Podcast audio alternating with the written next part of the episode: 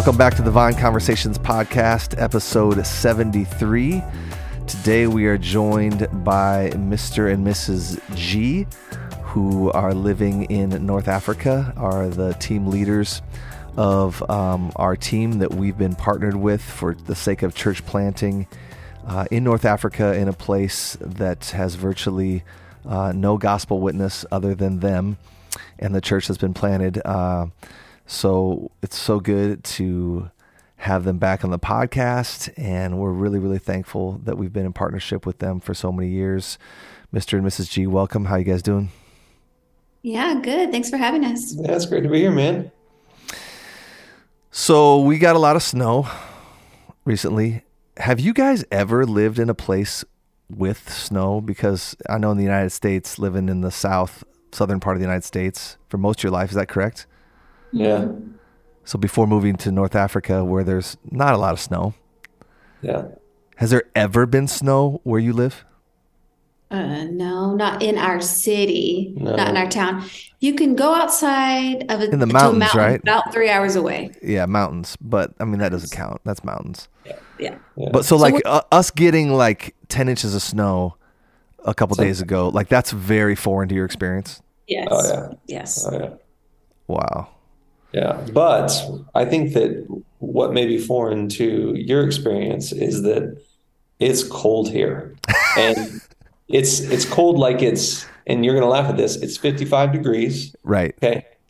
But it's cold all the time. So you're at 55 all the time. So inside, it's Yep. like you're in an ice box Right. at 55. No, Okay, it's not hard to understand. Like our thermostat in the office is set to like 57. Okay. And so when I come, if I'm the first one into the office, Yeah. you know, it heats up quick, but 57, when you're the first one here, that's cold. Like I'm leaving my coat on.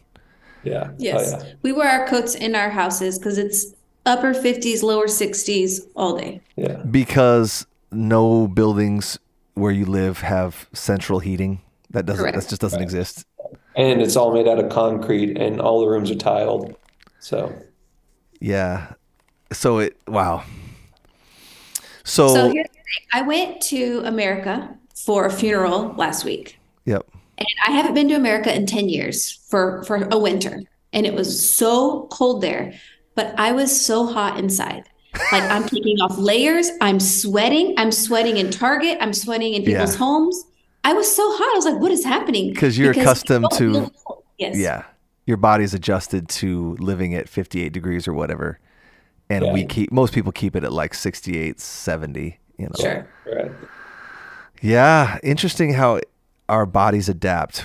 Human beings are very, very adaptable creatures. And uh, that being said, you guys have had to be very adaptable in your lives. And um, is there something in your life right now where you guys have had to adapt um, based on your calling that you have um, as as church planters? Uh, I would say for me this year, in the last two months, um, so we pulled our kids out of uh, local school. They were doing like two languages in school, not English. And I I thought it would be difficult, but it was very difficult, like just not have enough time. So I hired a local lady to come and help with the French school. And so we have this woman coming three times a week to help with French school. And we have this other guy coming. And so what I thought I, we could handle with three kids, we figured out, wow, we can't. We can't. There's a lot of languages. There's just a lot of work to do. It's very rigorous um, schooling. And so, in the last couple of weeks, we have hired help to come into our house so that we can stay here in this city. So, the city that we live in does not have like an American school, an English school, a French school, nothing like that. So, we have Yeah. to make schooling work at home right now. So, that's what we're trying to figure out. Yep. How about you, Mr. G? Uh, one of the things that we are adapting, that I'm trying to adapt to, is um, ways of doing charity and development work. So um, recently we had an incident where a lady that um, we know went up to some Christian foreign workers here in the city and asked them for some money, uh, equivalent of about 100 bucks for some medical things. Mm-hmm.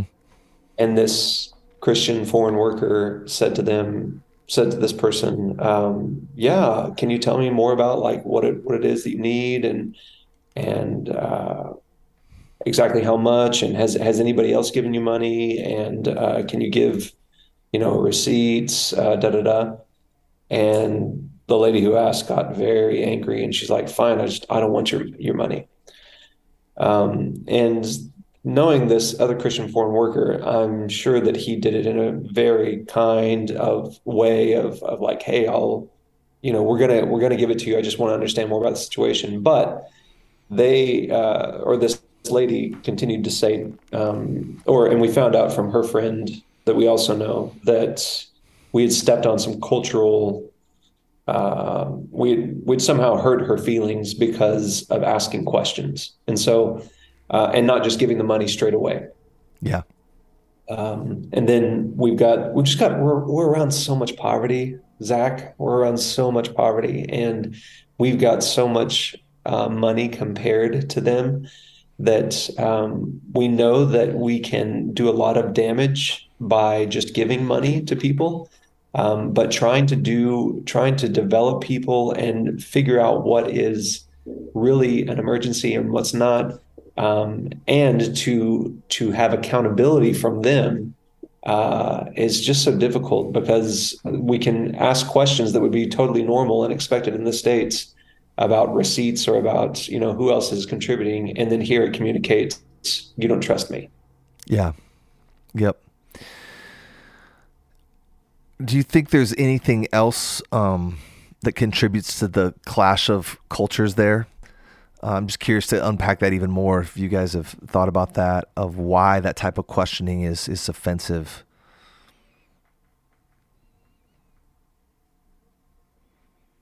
I think they might think we don't trust them.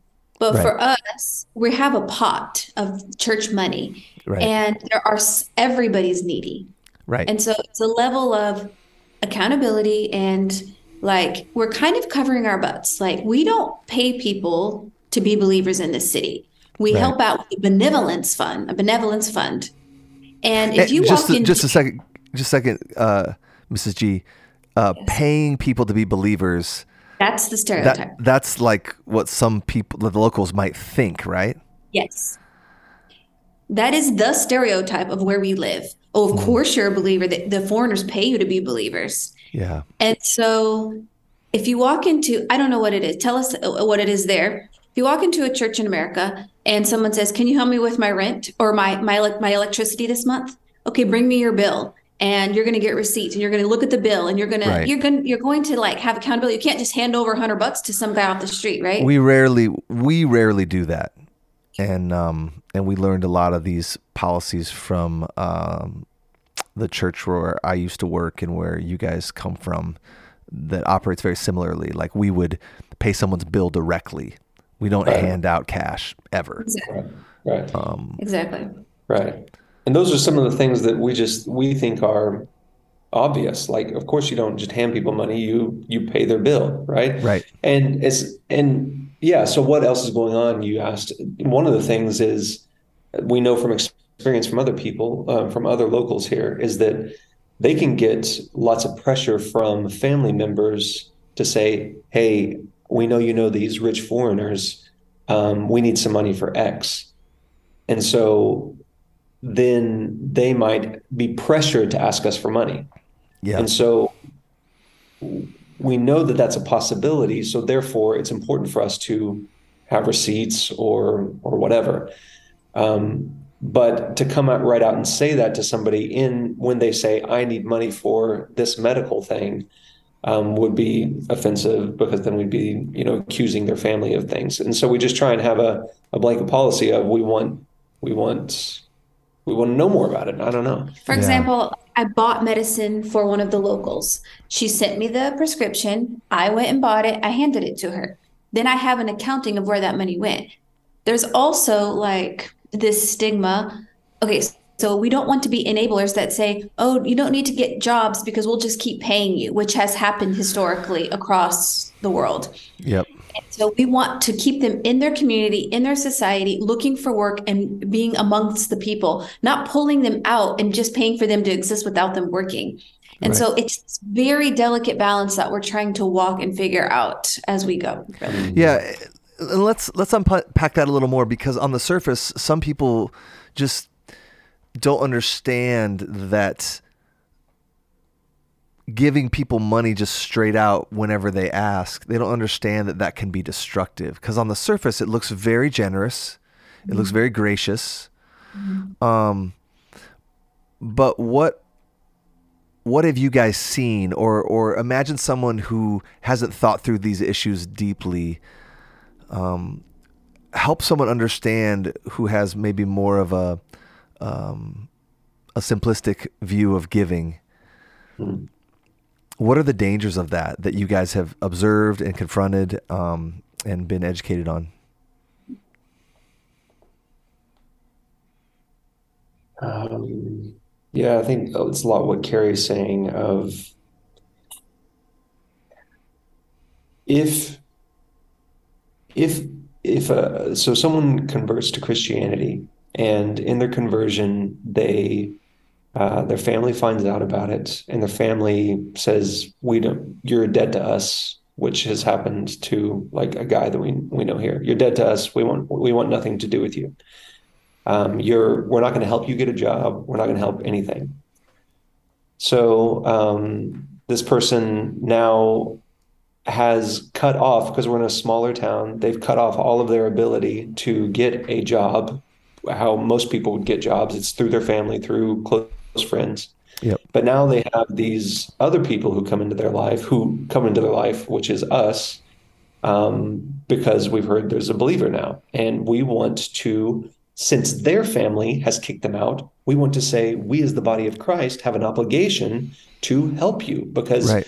you have left this kingdom of darkness and you are now moving into this kingdom of light. And we're hoping to see an embassy of Christ established here in this city, right? And right. so you are representing this new kingdom, and you are going to be a part of this new kingdom. Um, and there are other believers in the city, and you are now a part of them. But none of them have very much money either. So yeah. they've all experienced the same thing where they've been kicked out of their families and have lost their relational way to to get um, to get jobs. And if they, I mean, if you've lived in a small town, you know that if you go and apply for a job and you say your last name, then they go, "Oh, yeah, you, uh, Nielsen, your dad was this and this, right? Right. And then they might call somebody in your family. Same thing here. And then they call someone in the family, and oh, he's a he's he's converted to Christianity. Oh, okay, he's not getting the job, right? Yeah. So yep. that's the type of thing that happens. Well, we feel super compassionate about that, and we want to help these people, especially if they're married, if they have kids, yep. and so we might try and drum up jobs for them, our own just personal jobs, whether it's gardening or uh, doing something, work, helping around the house. But that is not sustainable at all because if we leave, then what's that going to do for them? Uh, nothing. Once we leave, then they're going to be in the same spot. But that's kind of the the the um, the rub that we feel is we're here, we have money, there's a huge need, but by us giving temporary jobs that that won't last past our time here, what happens when we leave? Yeah. They have to be able to find jobs within their community. Right. Uh, or once we leave, they're going to be just out of luck. But wouldn't the prayer be that when you guys leave, there is a church that continues that has a strategy and structure to hopefully um, you know, I guess it would be critical mass would be an important part of this, but like where the church would continue to care for its poor. Um, and yeah, when you have a church of maybe 10 people that, that are all poor, I don't, you know, the Bible yeah. doesn't give a verse directly about that scenario. Right. But it requires that they, that some of them have money. Right. You know? And Yeah. the, the hard part about it is there are so many churches in the West. We have so much money in the West. Right. Right. It takes so little to support one of these people. right. So there are many, many churches in the West who directly support these churches and just pour money into them. And then you can imagine what that would be like if you've got 10 poor believers and you've got um, five months' salary coming in every month, let's say, from this church in the West with zero accountability because they don't have boots on the ground. They don't know what's Right. happening. And then the people just fighting over who gets that money. It's, it's not a good situation. Yeah, because the assumption of the Bible is that I, I mean, I'd have to like scour the epistles, but like, you know, First Timothy six, Paul says to the rich. So he's assuming there's rich people in the context where Timothy is church planting, Right. um, or you know, like the the Macedonian believers, you know, in Second Corinthians nine, uh, eight and nine, and yeah, that's a really, really, um, it's just another facet of like pioneer church planting, finding yourself in these contexts where, um, you don't have necessarily a Bible verse to apply to this immediate situation. Of course, there's principles uh, that, that transcend everything in every context, but man, um, that that sounds like that's an emerging, uh, unique challenge that you guys are really having to wrestle through. yeah. So I think that we have been doing a lot of research, talking to a lot of people in this country. We've seen two things coming up. Whenever you just give money, it's two things enabling and entitlement. So the Yeah. first thing is enabling. Like if someone needs an emergency surgery, it's a one time thing. Let's give 900 bucks so this guy has a surgery. It's a one time thing. Right. But if we're paying his monthly salary for him to live on, now we're enabling him not to get a job, to not Yeah. get out in his community and find his networks. Because I guarantee you, if we weren't here, he would have found work and ways to get, he would not have let his family starve. Right. Okay. We have enabled him for three years not to find work. So the next thing is entitlement. So over the years, over the past generations of uh, new believers in the last 20 years, um, there's just this mentality that has gone around of like, well, of course we should get paid. We're believers. And we saw this um, Americans in a big city here open up a very, very good job for uh, locals to work in. And guess what? They said we started firing them because they're like, I don't need to work. You're just paying me to be here. They weren't good workers. The believers. Yeah. The believers weren't good workers. I'm like, Yeah. of all people, you should be the best workers. Right. Because you're doing everything unto the glory of God, not saying, oh, of course, I'm entitled, I get this job, and just go and not work. And then finally, they're like, we can't just pay you because there are hardworking locals who want this job. And so it's kind of the opposite. Like instead of a gratitude of, yes, I got a job, it's like, of course I got a job. I'm not going to do anything. And they Right. and then they finally had to like say, look, you're not working hard and we can't just keep letting you be having this work here. Yeah. Have you guys interacted with folks maybe in various places throughout the world that have a structure or a model that seems to be addressing some of these issues in a way that that is uh, interesting or or captivating for you guys? Well, uh, two weeks ago, I contacted the Chalmers Center. I don't know if you've ever heard of them. I have. They're the ones who uh, who put out this book, When Helping Hurts. Oh yeah. Yeah, and they've they put out a few more books. So I I contacted them and said, "Do you know anybody in closed, quote unquote, closed countries where the church isn't allowed to to you know uh, have a Be, building be or public. be public, yeah, Yeah. um, that are are having success?" And they wrote back and they were like, "No, we haven't really like we don't we know about like." Sub-Saharan Africa, where the, where it's similar economic conditions, but the church is allowed to be public. Right. Um, and we do stuff in Europe and we do stuff in other places, but where it's underground, um, we're not really seeing it. So that was a downer. But to answer your question of have we met anyone, this same guy that Carrie was just talking about, um, some people that we know in another city, um, they went, they were dealing with kind of these same types of things with a group of local believers. Well, this group of local believers was connected to many different streams of um, of money, but like of, what Western money? of Western money through Yeah. Christians. Yep. So, but the the the work the the foreign Christians that were living in that city, they they wanted to have a relationship with them. Um, but they but this uh, group of local Christians came to him and said, "Oh, we need this. We need stuff for our, our this house that, that we've got, and we need stuff for money. We need money for excuse me, money for food." And they did that for a while, but then finally they said, "Okay, we're not going to do this for you anymore the way that we are going to um, be charitable and generous towards you is by job creation and job training. And so what they did is they opened up a business that they could then employ people in. Um, and they said we will we will no longer pay for rent, we will no longer pay for food, and we will no longer pay for medical things. Um, and uh, but they said, but we will train you in jobs and or give you jobs uh, if you are qualified. And they apparently that cut off the relationship with that group of local believers. They were like, uh, "You guys are not generous, and so we're not going to go to you anymore. We're going to go to all these other streams that we already have and draw from those." That wow. happened for a year. They were cut wow. off for a year. Wow. And then they started realizing that they needed jobs and that these guys were going to help provide them. And so they've come back and now, uh, as Kerry said, some of them have been fired. There's only one person from that group that is working with them, but yeah. Wow. Well, man, that's something we can really be praying about for you guys. Um, that God would would give wisdom. It's like a moment by moment wisdom, decision by decision wisdom. Yeah. Um, and that that God would maybe provide some mentors. There's there's got to be people doing this, but be, I would imagine because the church is underground in so many places, we just don't know about these yeah. these different um, ways that people are doing church planting underground in the most unreached places of the world that have a lot of poverty in their culture that's creating challenges. It's it's really as I hear you the it's the it's the intersection of it's basically poverty as a result of persecution in a lot of ways. Mm. Right?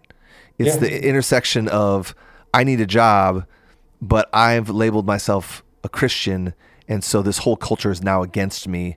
And one of the ways they wield that power against me is by not give by by like I'm I've got the scarlet letter or whatever. I can't get a job. Right. Right. And yeah, that's that's a unique thing because there's a lot of places where people can't get jobs, but usually, at least in the United States, it's not because of their faith. Um, yeah. I'm sure we could come up with some scenarios where that would be the case, but not as dominant as probably where it is where you are. And you know, Zach, it, it, it starts affecting the way that we do church planting. So um, you can, you know, if if you or your listeners are aware of the missiology and the missiological debates happening right now, a lot of it is um, wanting to completely leave believers in their context among their unbelieving friends and for them not to stake this claim of I am a Christian because of this exact reason, or yeah. it's also because of this reason, right? There's many reasons that the, that the missiology is moving this way, but this is one of the reasons is that once you put that stake in the ground and say I'm a Christian, then you have no way to support yourself anymore. So the missiology is saying let's not make that declaration right. uh, either as loud or as soon um, and so that you can still stay within your community and support yourself and among other things uh, yeah. you know share your faith more. And so there's eh, for us that's we're just struggling with it. Like should that be the case? Should they hold off on declaring or hold off on how boldly they are declaring their faith? Um, i don't know. It's tough. Yeah. I think part of it i think is like being fully aware that you are being used right now by God as a means of his provision. And that's a really good thing, but not, I mean, on the one hand, you can't worry about the future 100% because we have to believe that God will provide if you guys are gone or your team is gone. Um, mm. He's been providing for people long before you were around and will provide after you're gone. on the that's like the God sovereignty side. On the human responsibility side, yes, it's it's good to think about structures and systems that might outlive you. Yeah. Um, is there any type of institution that is being established here that will outlive us? And hopefully that is the local church. Um, but yeah, it's it's tricky. Like, where does God's sovereignty start and and end, and where does my responsibility start and end? And I think the answer is probably we we we live in both. Um, and we're gonna make decisions, but knowing that um, even if we don't make the right decisions, uh, that we're called to be accountable for and all that, that God is going to provide. Yeah. You know, He is going to provide uh, in the future. But right now, you guys are part of the means of provision, Hmm. And um, that's a good thing. But it's complicated. Yeah. it is. so, man, uh, yet again, we um, we are so thankful that you're there. Yeah. You know, we're thankful that you're there. We're thankful that you have been um, given this opportunity to be in the midst of this challenging scenario where half the time you don't even know what to do. Um, but that's you're in good company. I mean, that's kind of the story of of the Bible where people are called into something by God and they don't know what the heck to do. You know Yeah. and Yeah. God does provide. He always does, and uh, His presence is with us every step of the way. So, what um, on on a more encouraging note, maybe you guys could answer this question. What's been something in the last since the last time we talked? I don't know. It's probably six months ago, maybe when you guys were on last. Um, what's been something encouraging that uh, has has happened in the midst of um, trying to see this church that you've planted um, flourish? Well, just this week, um, there's this sweet lady who fellowships with us. And for one reason or another, a couple of months have passed by. She hasn't joined us for our gathering. Um, she is very faithful to come to our women's study. We haven't been having that for a while. Anyways, Cody reached out to her brother in Big City, two hours away, and he's also a pastor there. He said, Hey, um, Nancy hasn't been coming. We just want to check in, make sure you know everything's okay. He calls Nancy the humblest, sweetest believer. And I we don't know what all he said, but immediately she starts contacting all of us on WhatsApp, um, giving us these prayers and saying, "Oh, miss you. God be with you. I'm coming next week." All this stuff. So it's like we hadn't seen her since November, actually. And so now it's January, and she finally came back on Sunday with like, we're like open arms, like, lady, we missed you. You don't need to bring any food. You just need to bring yourself. And she just had this very humble countenance about her and quickly wanted to join back in. And so, amidst all the drama that we've had, which we have had a lot amongst the believer, the local believers, amongst the other ones, Yeah, she's just like this sweet little rose, uh, like the aroma of Christ. Like she's so humble and sweet. And so it's been really encouraging. Yeah. that's awesome. I think another thing has been um, that the wife of one of the believers, um, she is she's not a believer. She's still a Muslim, and uh, but I, I got to sit with her this this last week, her and her husband, and uh, she's just really, really great. She's a really, really nice person, and she sticks with her husband through thick and thin, even though he's being persecuted a lot and Yeah, having a lot of troubles. Um, like, yeah, it's a complicated situation. He married a Muslim when he was a believer, and he, yeah, he shouldn't have done that. This was, you know, 10 years ago. But he's in a situation right now where he's married to just a lady who's not a believer, but is really, really kind and really nice Yeah. to him. And Yep. I got to sit with her this last week, and she was just, just asking the best questions. She was, she really, I, I'm convinced that she is, she's not one of those people who is ever hearing, never understanding. yeah, Um, she's more one who understands and who just can't yet take that step to count the cost. yeah, Um, but she's still asking and she's really inquisitive and I think she wants to, but she's seen the cost in her husband and Yes. she isn't ready to to do it. And so um, I was so thankful uh, just reflecting this week that she's still around and that she's still asking questions and she just hasn't it's not yet the pearl of great price that she's willing to sell everything for, you know? Yeah, yeah, Um, And she comes to the women's uh, discipleship thing, and her questions are good. She prays, she sings, she engages. Wow. Her questions sometimes very, very simplistic, but also sometimes very deep. And like wow, she shares her burden of her marriage and her children and gets prayed for and prays for other people. Her heart is so soft. And I personally think that when her parents pass away, because that's what's holding up, because when you choose to leave Islam, it's like like a slap in the face to your parents. It can be. And so I think that perhaps when her parents go, then she'll be feel like the freedom to be able to do that. I don't know, but yeah. it could be. Those are really, really encouraging.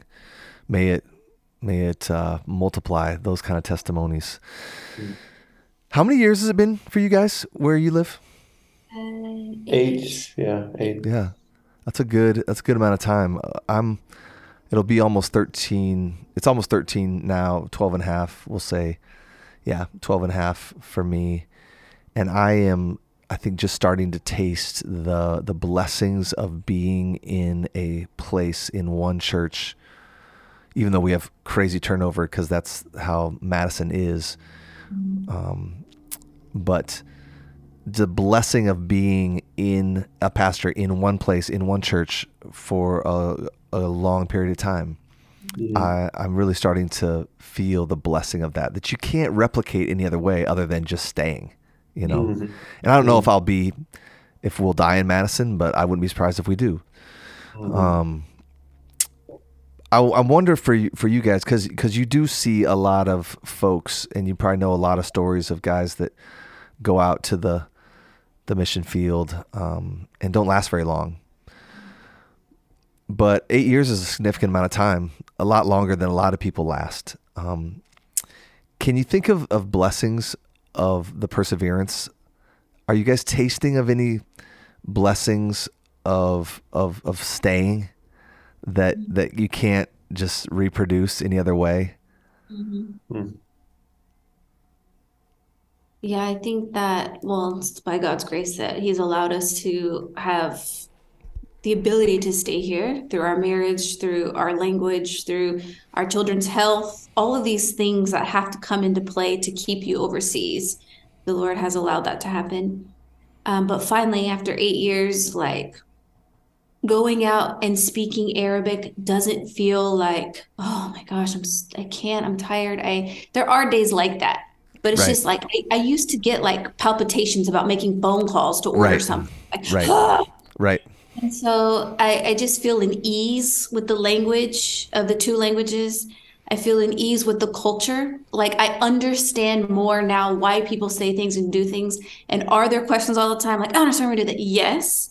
But like the neighbors, as I get to know my neighbors and we have these like weird conflicts where I'm like, oh, so the other neighbor explained to me why she did that. That makes sense. You know, that's just with time. You could come here and I could try to explain to you all of these things in a two week session. You cannot learn it. You have to Right. be here Right. and experience it time after time, heartbreak after heartbreak, victory after victory. And you celebrate small victories and you look at the heartbreak and say, next time, let's be different. Because there's been a lot of heartbreaks, but you Yeah. learn from them and the next time you're different. And that's just eight years of plowing and keeping going. Yeah, that makes a lot of sense. Like, there's no way you can fast track language acquisition, um, or, well, I mean, there probably is, but like, in in, I'm always thinking of like, yeah, but, um, you know, the the person that would come back at my um, strong statements and disagree with me. In generally speaking, you can't fast track language acquisition to to speak at a high level. Like all these stupid uh, language acquisition apps or websites like speak fluent spanish in six weeks. Like sorry it's not going to happen Yeah. uh, unless you're redefining the word fluent. And and also culture. Like you can't just fast track cultural knowledge and and that's i think one way i'd summarize what you're saying uh, mrs g is is just uh, like you become more of a local the longer you're there. You'll never be completely 100% a local, but you're heading that direction every single year that you're there, and you can't get it any other way than just staying. And how how cool is that? That you have, in in some sense, two different local identities.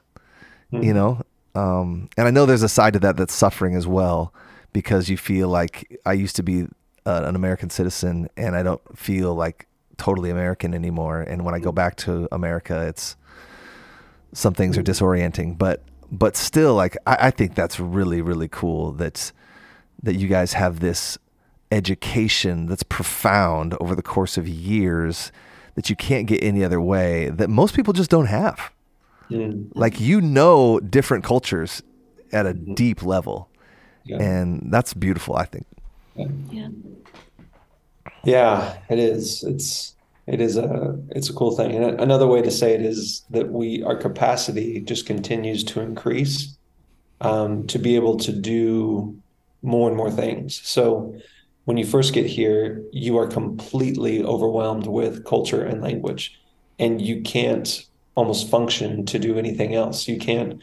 You don't have enough capacity to uh, go and find shoelaces or to go and you know do uh, you know X Y Z. It's overwhelming. Yeah. just you're overwhelmed and then with each passing month and year you just kind of build in more and more capacity to oh i can do other things now and i'm not completely zapped by you know two o'clock anymore now it's you know at four o'clock that i'm completely zapped whatever you know it just keeps Yeah. increasing um, to where you are more effective in some ways the the longer that you're here it, I mean, it can go that way. We hope that that's, that it's going that way that Yeah. you're more effective in your communication and just in getting things done. Uh, eh, not that that's the the main goal, but uh, that that is.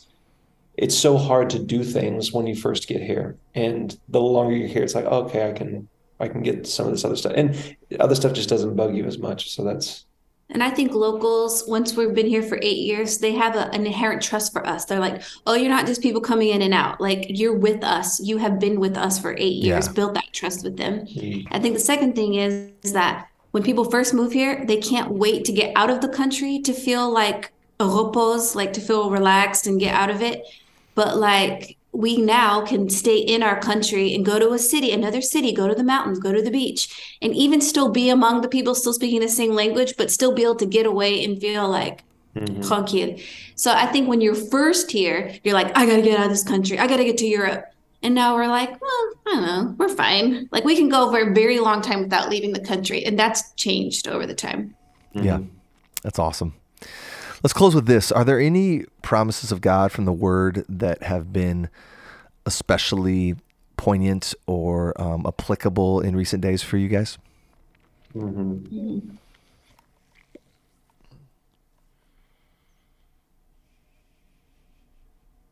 Yeah, uh, let me grab my Bible real quick. It's uh, from our reading today, actually. Mark 1 to Love it.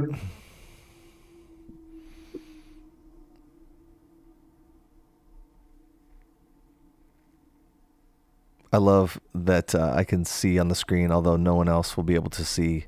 But just in light of um, how we started the podcast about temperatures, I see you guys have your blankets on your laps and the space heater right, the space heater right behind you. Yeah. Beanies on. yeah, no snow on the ground, but still cold. So this is from Mark 4. And he said, The kingdom of God is as if a man should sc- scatter seed on the ground. He sleeps and rises night and day. The seed sprouts and grows. He knows not how. The earth produces by itself first the blade, then the ear, then the full grain in the ear. But when the grain is ripe, at once he puts in the sickle because the harvest has come. Um, yeah, I was I was just struck by this that the that so much of our work is like the like a farmer who is just trusting God to to provide rain so that the seed would sprout but it's also him acting on that faith by sowing the seed right. uh, and so God, help us to be faithful in these, in sowing the seed and just faithful in our work in the mundane things that you've given us to do day after day, but then also trusting that you are going to make that blade sprout. You're going to make that ear of corn pop out and all of the the seeds that are going to be around it. Um, and Amen. God help us to do that because man, it's wearying sometimes. Sometimes it's just like, oh my gosh, are we doing this right? Is yeah. this Gosh, we ask that question all the time. Yep. Yep. I think that I did all the, we had to do this annual ministry plan in January and just New Year's and all this. And I just see how, how each season God is working on something new in my life. And I just keep picturing, like, let us throw off the sin that easily entangles and run with our eyes fixed. And so sometimes I just picture, like, I have these really hard things in my life that are like I just feel like I'm walking through mud, but I kind of like picture like I'm running and these things are falling off of me. Like, let's throw off the sin. So I'm constantly like, Lord, there is sin that is entangling me right now. What is it? And what are you working on right now? Because God brings trials in my life so that He can refine me and bring out the sin. And what are these small, respectable sins and sometimes not respectable sins that I'm like, oh, it's okay because I'm doing so well here. Right. And so I'm just like trying to fix my eyes on the Lord because if, if I take myself eyes off myself and look to the Lord, He's going to show me like what He's moving and doing in my life through these like hardships.